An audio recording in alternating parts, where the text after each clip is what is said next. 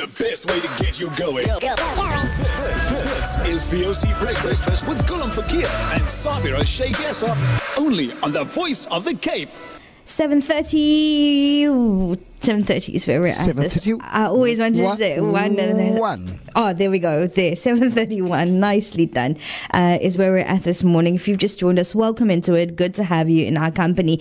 Now, as we know, we're moving along to our next feature. Earlier on this week, we saw the Department of Basic Education releasing the 2020 matric results, and the class of 2020 achieved a pass rate of 76.2%. And now universities across South Africa are preparing to welcome new students for the 2021 academic year. But how exactly will the class of 2020, those who will be heading to university, be integrated into tertiary institutions? Joining us online to give us an update in terms of preparedness for the tertiary institutions and academic year for 2021 is University South Africa CEO, that is Professor Ahmed Bawa. Assalamu alaikum, good morning, and thank you so much for joining us. Walaikum salam. Thank you for having me on the program. It is only a pleasure. Now, firstly, let's understand in terms of the registration process and for those uh, that will be uh, moving along into the 2021 academic year, especially our matrics and our class of 2020. I mean, what structures are in place at present? Well, um, uh, uh, thank you so much. And I think there's a lot of concern about the preparedness of the universities uh, because of the pandemic and so on. Uh, so I, I think what we can say is that uh, all the protocols, you know, that were required, all the public health protocols that were required to deal with the pandemic last year are all in place, of course. So that that's a starting point, you know, that universities will do as much as they possibly can to keep students and staff safe during this time. Um, and, and then secondly, um, universities will receive students back uh, starting around about the 8th of March.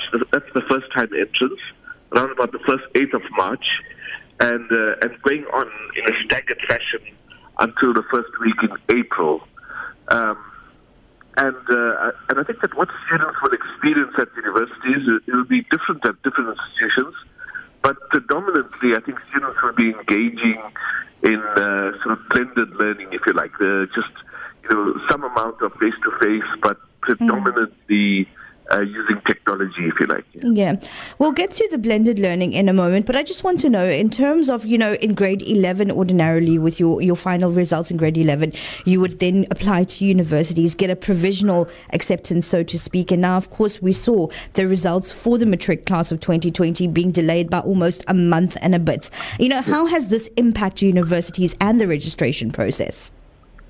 So, um, so uh, what I can say is that the universities w- were all uh, aware of the release of the results on the 23rd of February, that the results would be released on the 23rd of February, and they've kind of geared themselves for, um, you know, for the selection, for the selection and registration process, uh, taking into account the delayed uh, release of results.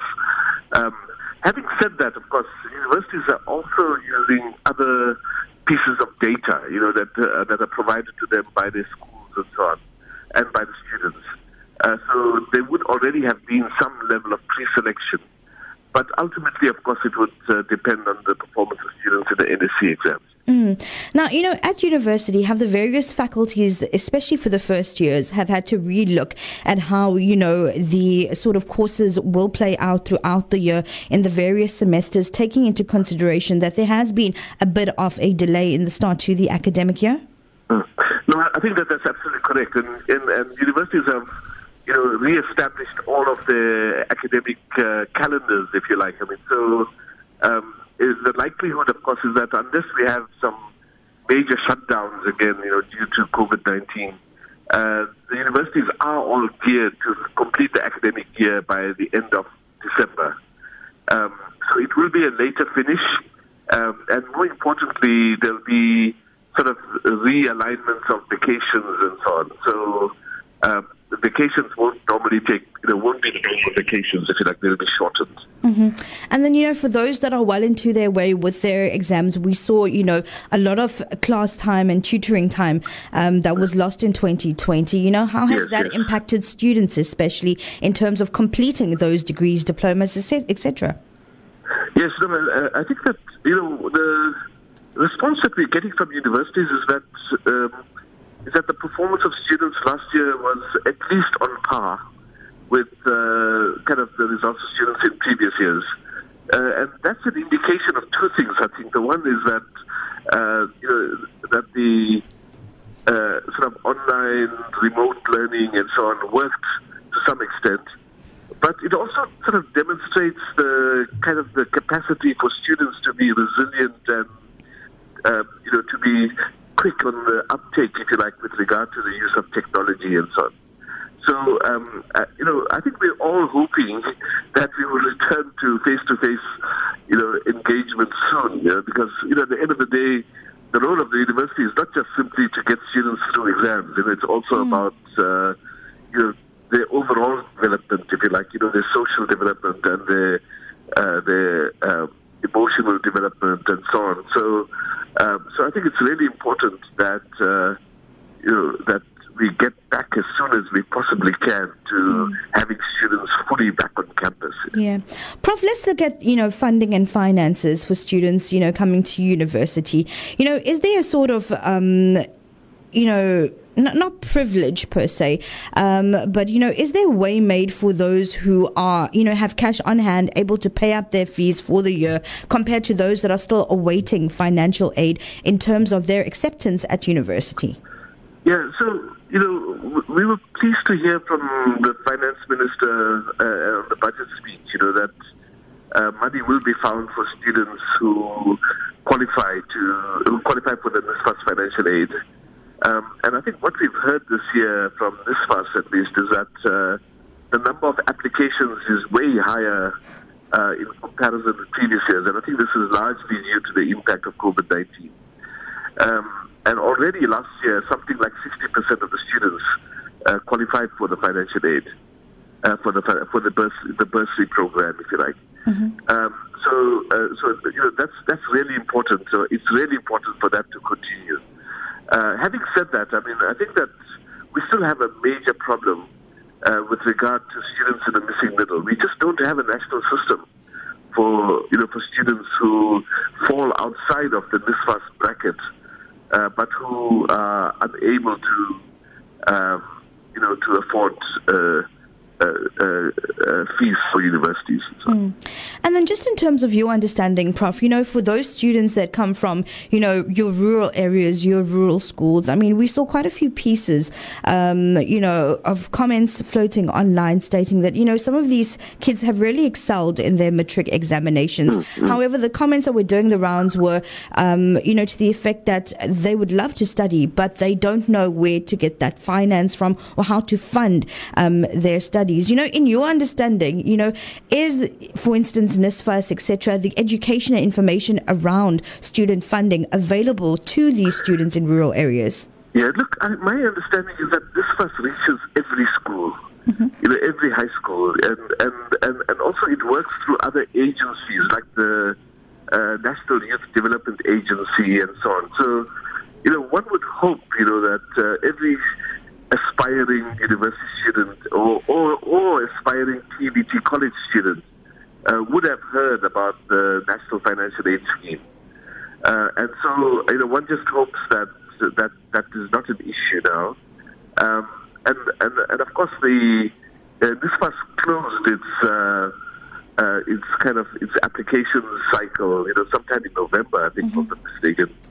Uh, but but uh, what we do know is that there's a much higher level of applications this year than in previous years. Mm-hmm. Now, of course, a little earlier on, you alluded to, you know, the online space uh, utilizing, you know, online structures in order to get teaching done even, you know, at a tertiary level. Of course, last year we saw a pretty much trial and error year in terms of figuring out what works and what doesn't work. But we do know that internet and online facilities are still a privilege in many cases. I mean, you know, for students at tertiary level, you know, how are they sort of navigating this space, space especially for those that don't have the privilege of access to Wi-Fi at home, etc.? Yeah. So, um, you know, first of all, let, let me just say that uh, at those institutions where students are not able to access, you know, where you have a large number of students who are not able to access the data and connectivity and so on, the likelihood is that those universities will bring the students onto campus. and, and for them to use blended learning facilities on campus. Uh, and I think each university will make that call with its students. Um, uh, uh, so, uh, and of course, you know, just with the experience of last year, mm. it means that you know what what we do have is a lot of experience now with accessing data. students will have devices, especially those who are uh, NSFAS funded. You know, NSFAS has already procured a significant number of devices uh, which will be distributed uh, and so on. So I think that we're in a better position this year than we were last year. Uh, and we also know, you know, uh, that uh, there will be students who are who cannot access the internet and so on, mm-hmm. and that therefore they will, uh, you know, they will reach out uh, to those uh, that those universities will reach out to those students. And then in closing, Prof, you know, just a word of advice, perhaps, you know, for those uh, matrics that will be heading into tertiary institutions this year. Uh, of course, it's not it's not teaching as usual. It's not your your your your tuition, yeah, your tats as usual. You know, everything has sort of changed. Um, what sort of mindset should they have going into universities? You know, uh, you know, I, I, I'm just uh, uh, so much in you know in wonder, so much in uh, in kind of admiration of the students of 2020, uh, 2020 years. They, you know, their, their resilience and their commitment and dedication, you know, it's just absolutely fantastic. You know? And they have to carry that through into their university studies. Well, Professor Ahmed Bawa, we thank you for your time and joining us this morning. We do appreciate it. And all of the best to you and your team as well for the academic year of 2021. That was Professor Ahmed Bawa, the University of South Africa CEO, speaking to us this morning just for an update in terms of the preparedness for the 2021 academic year on a tertiary level. And of course, you know, how matrics will there um, be integrated into the system as well.